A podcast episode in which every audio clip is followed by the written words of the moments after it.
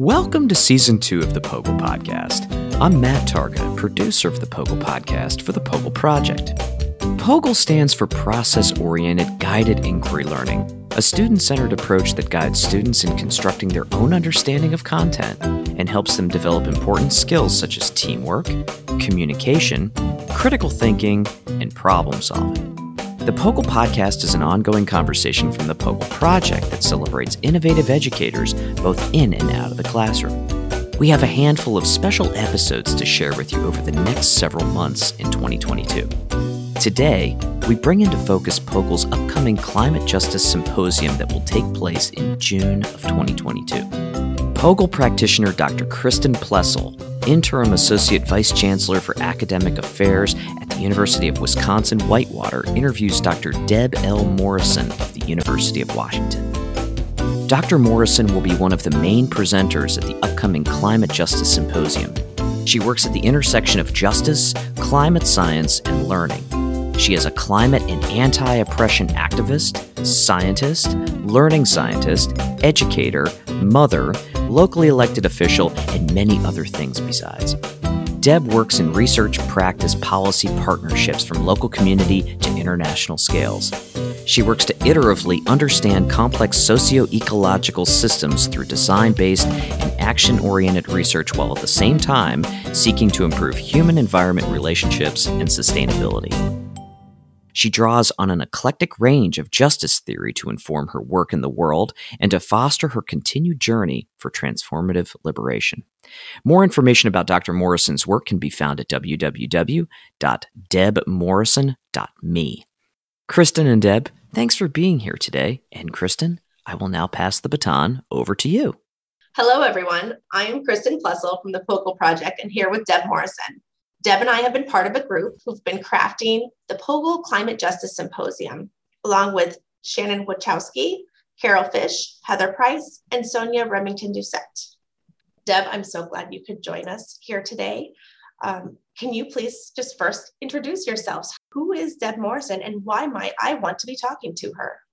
Yeah, it's great to be here. Thank you. Um, uh, so I'm actually Deb L. Morrison. There's two Deb Morrisons working in the area of climate justice. There's a Deb K. Morrison as well. And uh, I'm a learning scientist at the University of Washington, and I work broadly in research, practice, policy collaborations across the nation and across the world. Um, I'm here today actually on Wasanich uh, territory from on Pender Island, British Columbia. I live in Canada um, and work remotely for the last five years. So, yeah, I have my fingers in all sorts of different collaborations with state science supervisors, with um, First Nations, tribal nations, with um, different organizations, justice focused organizations. And can you tell us a little bit about what is climate justice? Um, you know, I threw this out, uh, the POGIL Climate Justice Symposium, but what does that term mean? It's different than some of the other things we could I want to talk about. Yeah, when we think about climate change education, there's a lot of different language that's floating around. We hear climate science, climate change, global warming, and more recently, especially, we've heard a lot more about climate justice. Um, climate justice has a lot of different meanings depending on what context you're working in. Um, and it stems from really deep, long term work in histories in communities of color and tribal communities around environmental justice um, way like way back, but it was sort of formalized around 1992 with the principles of environmental justice. And then in the early 2000s, I want to say 2002, um, internationally, they created the 27 principles of climate justice, um, and they drew on the American environmental justice principles. And so those are called the Bali uh, climate justice um, principles because they were created in Bali, Indonesia. And um, they really help us think about you know who's at the table defining what is an issue of justice? Um, what form of justice are we talking about? Are we talking about racial economic gender justice intergenerational justice? Um, and so it really is contextual to like what the specific problem we're dealing with is. And i think the commonality is trying to understand as we work and as we think and as we understand problems of climate change how do we understand their disproportionate impacts and solutions that are being generated from different communities that, that may need to be considered in, in really critical ways. When I'm thinking about the POGIL communities classrooms, um, I think climate change and global warming are more common and understood uh, terms. So, how is climate justice different than those concepts, and why might we want to think about them? Yeah, we, we know that there's also educational justice. So we know from work in educational justice that um, to really engage the interests and foster strong scientific identities for youth, um, we actually need to tie into who youth are and, and the lived experiences they have. And that has to do with justice. So if you're a young girl in a chemistry class, if you're a young person of color in a physics class, like those are things that are not as common as we'd like to be in terms of like how we're fostering positive roles into the future. We still have gender inequity, we still have racial inequity in science careers in those spaces. And so, what we really want to do is we want to ensure that what we're teaching and how we're teaching it is tying to those youth um, and for youth that are more normative, and the classic is, of course, a young white boy, right? Um, but the, there's other ways that you might be more sort of centered in a classroom. For, for those that are more normative, we also want them to experience um, differences uh, that really reflect the world in front of them so that they're better to be collaborators, to be innovators in their fields. And so it might look like something like if you're studying um, water chemistry, for instance, say you're doing a POGIL lab that's looking at water chemistry, that you're actually trying to understand okay, well, who is experiencing water chemistry problems in your community? You know, where are those experiences coming from? Who's not as impacted by it, and why is that? And that brings in these socio-scientific aspects. Um, Troy Sadler talks a lot about that. Socio-scientific issues as being a really important way of engaging youth. And so that's really what we're getting at with climate justice in the classroom is thinking about as we understand different issues of like for um, one of the earth system science ones around water is around timing of water you know how much water there is and when um, and that type of like timing of water is really differentially impacts those in socioeconomic situations, different socioeconomic situations, because like maybe you have flood insurance, maybe you don't. Um, maybe you live in a place that's really heavily impacted. Um, and then your drinking water is contaminated when it floods. And so there's a lot of different sort of intersectional issues of justice that we see in the world, and it makes our science much more meaningful when we study in the context of real world issues. So if I'm thinking about why I should engage in climate justice work, it's going to give my students a better understanding of how the science impacts the world around them. Mm-hmm. And I could see students become much more engaged in the science I'm trying to get them to understand because they understand how it could really impact different people in, in within my community. Absolutely. And even more so you can start exploring like the solutions the different cultures and different communities are finding to these issues. Um, there was some really great work done by a national geographic explorer in the slums of egypt where the innovations that were going on for sanitation for um, and it was all chemistry. It was related to sanitation and water clean water which is was essentially absent. There was no infrastructure in these slums. And um, the local people living there had figured out how to do it. And it was amazing. And then a National Geographic Explorer went there and studied how these folks were living in these spaces and developed a set of small sort of mobile equipment based on the technology that they were using these really low and simple technologies but like great adaptive technologies for the situation and those things are now used in refugee camps all over the place because they're mobile and they're adaptive for that environment. And so sometimes the solutions that we're looking for for our real world problems are found in the real world applications of science and spaces. And you have to be able to work and see and learn from people in all different contexts to understand that. And getting our students students engaged at that early mm-hmm. stage in absolutely out of the box solutions. Mm-hmm. So, in our um, very politicized world right now, as a chemistry instructor, it's just kind of a controversial topic to be engaged in. You're bringing in, you've, you've mentioned somewhat scary words like political and society um, that we don't always engage in in the science community. What advice would you give to someone who's interested in the topic but maybe reluctant um, to engage with their students on this topic? It's funny that you say those two words, especially because um, I, so I've been working at the Institute of Science and Math Education for five or six years now, and um, six years, I guess. And um, one of the very first, so I'm an uh, editor on the uh, STEM teaching tools, which helps um, science, technology, engineering, mathematics teachers address issues that are like coming up in practice. And one of the very first STEM teaching tools I wrote was how to address controversy in the classroom because we I I was teaching it a lot um, in sort of high school biology context where evolution was coming up a lot. Um, but I also you know work in a lot in climate change, and so you could see all of the controversies that were hitting. Um, so that tool is more general, not just climate change specific, but it provides, and I think I'll find it, I think it's number 44. Um, and so I would actually suggest that folks dig into those types of resources because they're really made to help teachers like find the resources they need to be able to address issues of controversy.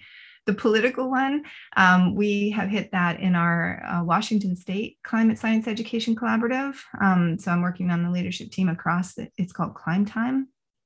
Um, and there are lots of resources available for folks teaching climate change that are starting to populate that space. So it's climetime.org. Um, but we wrote a STEM teaching tool called Navigating the Political Dimensions of Climate Change Teaching and Learning. Um, just recently, it just came out. It's number 78. And um, it, it really helps people address issues of quote unquote politics in the classroom. And I say that with sort of air quotes because climate change is not a controversial topic among scientists. It's a socially controversial topic. And so, what teachers tend to hit is they tend to hit parents who are, or community members or administrators sometimes, who are worried about um, having some kind of social conflict related to what's being taught in the classroom and that's real in many places in the country like it's a it's a visceral, real challenge, right? And so, what teachers need to do in those spaces is you don't need to hold on to the words climate change to teach climate change, right?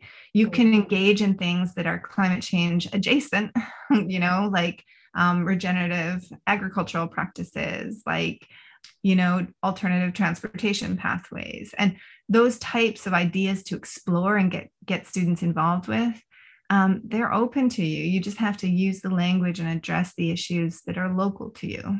Um, and those issues that are important to local communities are not going to be as full of conflict as um, straight on saying, I'm going to teach climate justice in my classroom, right? You are teaching it, you're just not naming it that way. And while I like to be very explicit in the work that I do, it's there's a reality that exists for many in the country that they have to just, you know, work a little bit sideways from the language that we currently have, because the language tends to stir up a lot of the political rhetoric. Mm-hmm. Um, I think the one other thing I would say on that is as you engage in those local topics, it's really important. We walk this line as teachers sometimes between indoctrination and inquiry and we need to really stay on the inquiry side of that line. So while I may have particular political opinions, I am a trusted adult in a teaching setting, and my political opinion should not be what I'm telling my class. But what I do, what I am responsible for in terms of climate justice, is I am responsible to get kids to inquire into data that's in the world, get them to see and explore data, the inferences they make from that data, should be logical and rational, like based on the scientific sort of principles of, of inference. Um, but I shouldn't necessarily say that's right or wrong. I should just say that the process by which students are getting to that is right or wrong. And that's one of the ways to also address um, controversy in politics in the classroom is you're not teaching politics. You're teaching the practices that students need to engage in civic inquiry properly. And I think that's really comforting because there are tools, you know, you mentioned there are tools available to us at, at our fingertips already. And when I think about the uh, facilitator, an experienced POGIL facilitator, mm-hmm. already focuses on the process and is working with their students on inquiry. Um, we're just putting it in a real world context where we do have to consider other things besides just the science of the situation. Mm-hmm. Really well suited. Like the the POGIL sort of frame of, of teaching is really well suited to this because it is about inquiry and it's about how we expand the data sets that we might have students look at. Mm-hmm. So maybe they look at chemistry data and they look at socioeconomic data and they look at those together to, to think about a particular problem. So, one last final question I want to wrap up with What is the most rewarding thing that you have experienced with engaging in climate justice work? So, one of the things, while it may seem scary to enter this space, one of the most rewarding things is that students love it. They get so excited about understanding how the things that they're learning in school matter to their families and their communities, matter to the world. Youth are engaged in, in climate change, in climate justice work. They are way more connected than adults mm-hmm. in social media and all different things. And understanding that as an educator is very critical if you're really going to engage students deeply in classroom learning, or not necessarily just classroom, getting them outside too, you know, and um, school based learning. And so I think that is potentially one of the most exciting things. And um, for my for me personally i work in, in, a lot of issues of how do we actually support people who are um, very in normalized positions. So people who have a lot of power or privilege, how do we support them in understanding issues of climate justice? And that's also extremely exciting is to see youth who think that they understand the world start to question and like explore more deeply and then really become humble learners about the world and about society and that's going to help us in the long run. That's going to be what really helps to foster a lot of climate justice is people who are in privilege, not just understanding their privilege, but deeply understanding like their role in society and their responsibility to community. So, well, Deb, thank you for all the work that you've done in this area and you continue to do in this area. You're, you're a wonderful leader um, I invite everyone to look out for information for the POGIL Climate Justice Symposium coming in 2022, um, where you can come and learn some more from Deb uh, and create a project of your own. Thank you so much, Deb. It was really great talking to you today. Thank you. Thanks to all of you for listening to today's conversation on the POGIL podcast. For additional details on how you can engage with the POGIL project or its working groups, contact Associate Director Marcy Dubroff at marcy.dubroff at pogil.org. That's M A R C Y dot D U B R O F F at pogil.org. The POGIL Project is a 501c3 nonprofit organization. If you would like to make a donation so we can keep providing podcasts, low cost workshops, and classroom materials, please visit www.pogil.org backslash donate. Intro and outro music of our podcast is produced by POGIL practitioner Wayne Pearson. Please join us next time when we feature another special episode of the POGIL podcast this season. A cross collaborative episode where co host Dr. Alex Grushow of Rider University interviews Dr. Brad Moser of Hamilton College and host of the podcast Physics Alive. Until then, enjoy your week.